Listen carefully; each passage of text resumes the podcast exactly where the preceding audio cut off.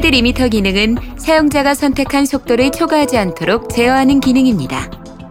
스피드 리미터 기능을 활성화하려면 센터 콘솔에 있는 스피드 리미터 스위치를 누릅니다. 현재 속도를 저장하려면 스티어링 휠의 플러스 스위치를 누릅니다. 현재 속도가 저장되고 스피드 리미터가 작동합니다. 스피드 리미터 기능이 작동하면 저장된 속도 이내에서 주행하는 것은 평소 주행하는 것과 동일합니다. 설정된 제한 속도에서는 가속 페달을 밟아도 설정된 제한 속도를 초과하지 않습니다.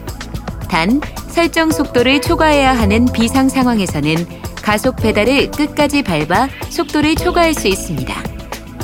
설정 속도를 높이려면 스티어링 휠의 플러스 스위치를 누르고 속도를 줄이려면 마이너스 스위치를 누릅니다.